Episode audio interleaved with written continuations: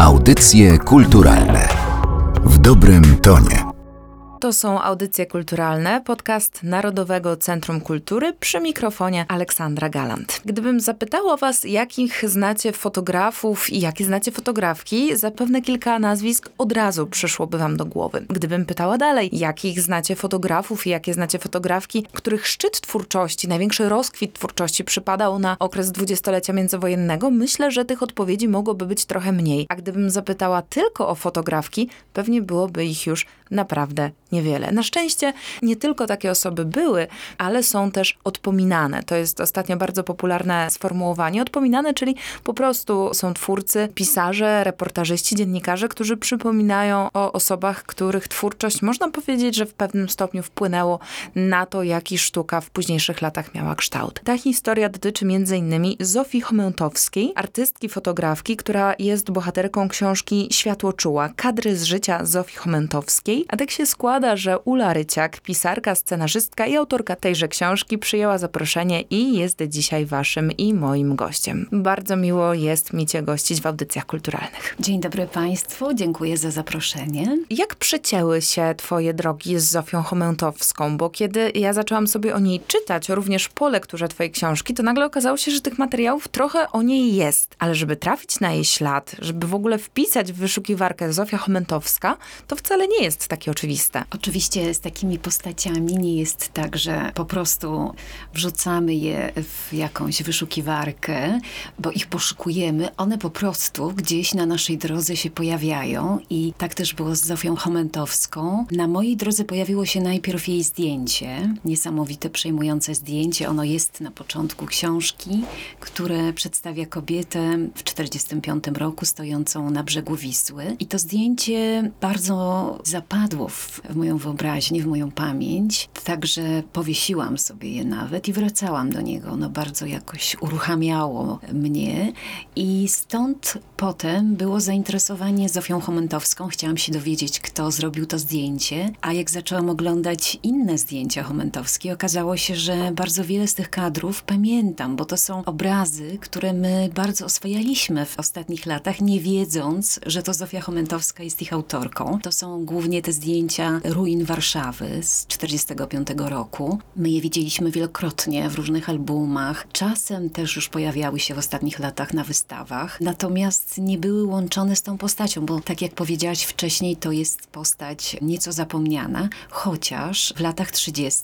ubiegłego wieku rzeczywiście miała jakieś niewiarygodną skalę widzialności. Zofia Chomentowska to jest artystka, która urodziła się, która pochodziła i która wielką sympatią i czułością darzyła po lesie. W książce też piszesz między innymi, że ona była taką bardzo wnikliwą obserwatorką zwyczajów, codziennego życia, portretów codziennych, nieupozowanych, ale z drugiej strony po przeprowadzce do Warszawy można powiedzieć, że to była kobieta sukcesu, w tym sensie, że nie zajmowała się już tylko takim dyskretnym obserwowaniem, ale na przykład robiła zdjęcia wnętrz pałaców warszawskich. Była zatrudniona w Ministerstwie Komunikacji. Można powiedzieć, że na tej fotograficznej mapie przedwojennej ona zajmowała bardzo ważne miejsce. Tak, jej wrażliwość fotograficzna budzi się na Polesiu, a więc Pierwsze jej zdjęcia to są pejzaże i to są właśnie zdjęcia takie, powiedzielibyśmy dzisiaj familijne, gdzie ona fotografuje taką idyllę dworską, można powiedzieć, czyli scenki rodzajowe, zabawy, te wszystkie rytuały, którymi była wypełniona codzienność. A w momencie, kiedy w Zofii Chomentowskiej budzi się artystka i ona podejmuje pierwszą ważną decyzję, wysyła swoje zdjęcie na konkurs, wygrywa ten konkurs i kiedy przeprowadza się do Warszawy i staje się już taką bardzo świadomą siebie artystką, po kolei sięga po nowe wyzwania. Jednym z tych wyzwań, a można powiedzieć, że wcześniej marzeń, było to, żeby stać się taką fotografką w terenie. Ona wygrywa kolejny konkurs organizowany przez prezydenta Warszawy Starzyńskiego. To jest konkurs, który bardzo, można powiedzieć, radykalnie zmienia,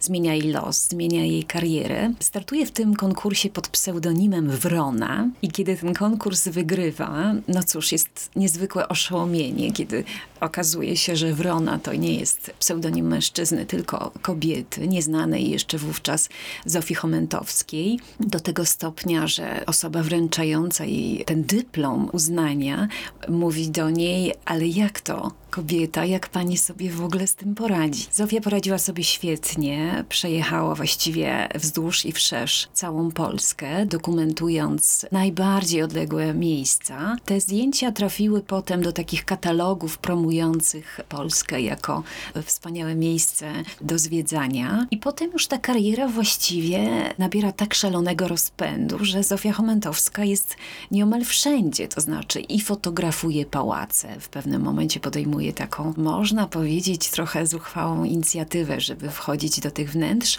ale biorąc pod uwagę kontekst, z jakiej rodziny wywodziła się Zofia Chomentowska, trzeba tutaj zauważyć, że koneksje, koneksje rodzinne pozwoliły jej wchodzić do tych pałaców i je dokumentować. Zofia Chomentowska też zajmuje się fotografią reklamową, co jest może dzisiaj mniej znane. Otwiera swoje studio artystyczne i robi bardzo różne zdjęcia, między innymi do domu braci Jabłkowskich, dla różnych innych, dzisiaj powiedzielibyśmy, brandów, czy też marek. I staje się taką fotografką, która no właściwie jest taką artystką w pierwszej lidze, to znaczy jej rozpoznawalność jest gigantyczna i jest też artystką docenianą. I jeszcze przed wojną została zorganizowana wystawa prac Zofii Chomentowskiej.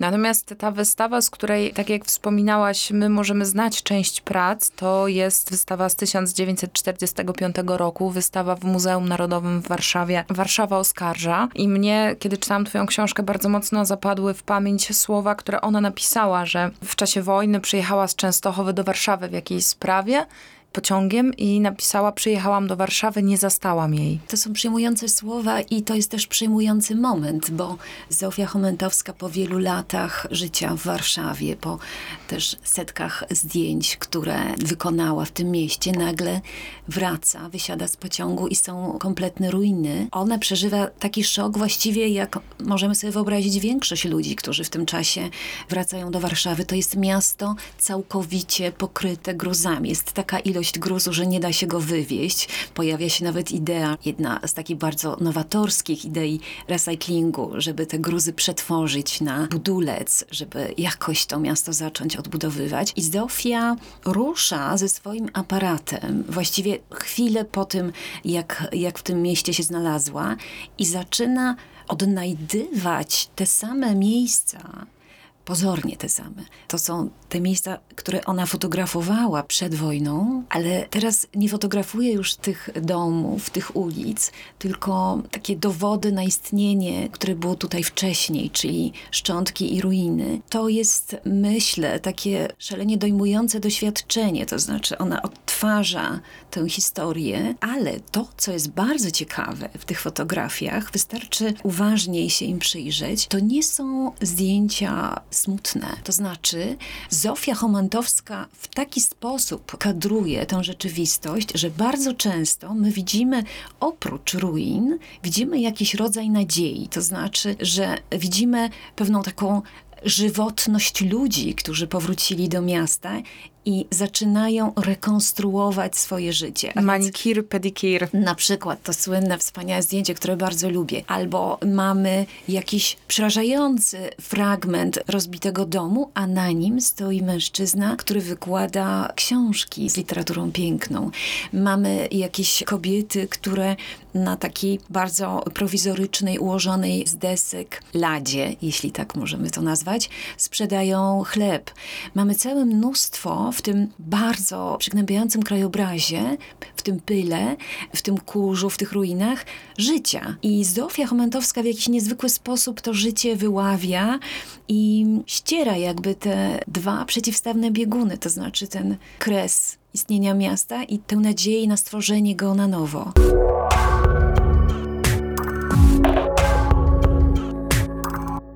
Wydaje mi się, że to zakończenie wojny, lata 40., były dla niej zakończeniem kariery, bo Zofia Chomentowska wyjechała z Polski, podróżowała, osiadła w Argentynie, w Buenos Aires i zdaje się, że tam poza takimi celami prywatnymi, rodzinnymi, dokumentacja rodzinnego życia, ona już nie zajmowała się fotografią. To zresztą też można w pewien sposób wyczytać z twojej książki, bo ty opowieść o Zofii Chomentowskiej niejako kończysz na jej wyjeździe do Buenos Aires. Pewnie wynika to z tego, że opisywałaś jej karierę artystyczną. Rzeczywiście jest to jakiś kres twórczości Zofii Chomentowskiej. Ten moment 45, a właściwie 46 roku, kiedy ona wyjeżdża najpierw do Paryża, potem po chwili przenosi się do Sanremo i stamtąd przez Marsylię płynie do Buenos Aires. Ona mówi takie przejmujące zdanie w pewnym momencie, gdybym wiedziała, że ten świat tak szybko się skończy, fotografowałabym to, czy też filmowałabym to, bo ona też używała kamery, zupełnie inaczej utrwalałabym twarze. To jest bardzo przejmujące zdanie i bardzo wiele jakoś w tym się zawiera, myślę, takiego metaforycznego symbolu jakiegoś końca, że po tych ruinach, które ona zdokumentowała, bardzo trudno być może było jej się otworzyć na jakąś kontynuację tej pracy artystycznej. Ona podejmuje próby, ale to jakoś już nie działa. I to Buenos Aires, do którego emigruje, można powiedzieć, w poszukiwaniu światła. Jest to miejsce idyliczne, jest to miejsce, do którego bardzo chciała dotrzeć, bo chciała mieszkać w kraju, w którym jest ciepło. Ono jest, jest rzeczywiście tym symbolicznym kresem jej kariery, ale można by też powiedzieć, że jest to takie miejsce, w którym historia jakby zatacza koło, bo ona wraca do czegoś takiego, co robiła na początku. To znaczy, kiedy jej ojciec podarował pierwszy aparat, ona miała wtedy 9 lat, to był skrzynkowy Kodak. On podarował jej ten aparat z taką intencją, żeby fotografowała życie rodzinne. Potem ona porzuciła to fotografowanie życia rodzinnego, bo oczywiście miała szerokie ambicje i też głód twórczy. I potem właśnie w Buenos Aires ona wraca jakby do tej pierwotnej funkcji, którą miał ten pierwszy aparat, to znaczy dokumentuje życie rodzinne i tworzy ogromne ilości tych zdjęć.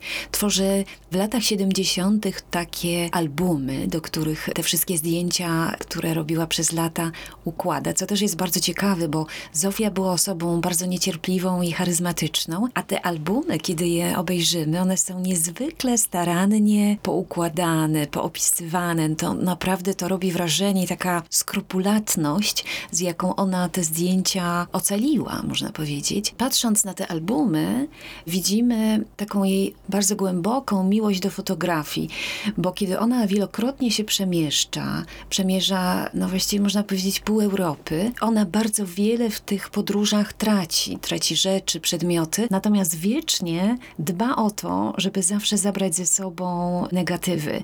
I te negatywy przenoszone w plecakach, w torbach, walizkach, oczywiście też zabiera ze sobą do Buenos Aires i dzięki temu my dzisiaj mamy tak niewiarygodną kolekcję tych zdjęć, bo tych zdjęć naprawdę ocalało bardzo dużo. Jeżeli weźmiemy pod uwagę czasy, w których ona żyła i tą dynamikę przemieszczania się i to wojenne inne tło. Mówisz o Zofii Chomentowskiej w niezwykły sposób, ale to jest też taka narracja i taka barwa, którą bardzo mocno czuć w książce. To nie jest biografia napisana w, powiedziałabym, tradycyjny sposób. Korzystasz z języka, który, no chciałabym powiedzieć, trochę uruchamia zmysły, który sprawia, że twórczość Zofii Chomentowskiej wydaje nam się bliższa, jaśniejsza. Ty też trochę żonglujesz osobami, w jakich się wypowiadasz. Czasem mam wrażenie, że te słowa kierujesz bezpośrednio do niej, czasem ma to formę pamiętnika. Zdecydowanie nie jest to prosta opowieść. Tak bardzo długo szukałam języka, którym opowiedzieć artystkę wizualną. Po pierwsze tak, my żyjemy w czasach takich bardzo przesyconych obrazem, co już wprowadza zawsze autora w pewien rodzaj takiego niepokoju. Jak się zmierzyć z tym, że my jednocześnie dzisiaj otwieramy całe mnóstwo okien,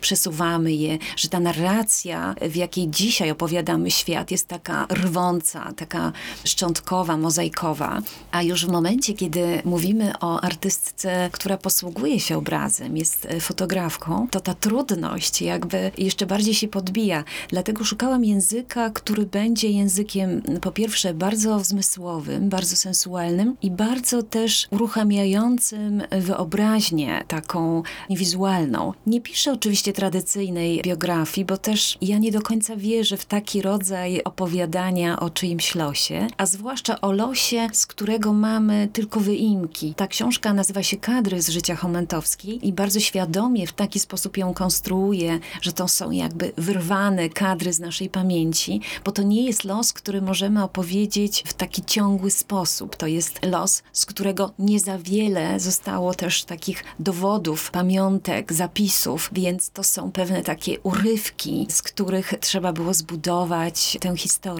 Wracając jeszcze do Twojego wcześniejszego pytania, ta historia urywa się w Buenos Aires. Tam kończę moją książkę, bo też chciałam w taki symboliczny sposób nawiązać do tego, w jaki sposób urywa się nasza pamięć o Zofii Chomentowskiej. My ją w momencie, kiedy ona opuściła Polskę, zapomnieliśmy. Można powiedzieć, że są takie losy, które znikają dwa razy, to znaczy zanim umrą, znikają jakby z tej kolektywnej pamięci. I takim przypadkiem jest Zofia Chomentowska. My ją zapomnieliśmy na wiele lat. Na szczęście teraz to się przeobraża, to się zmienia, pojawiają się już jej wystawy.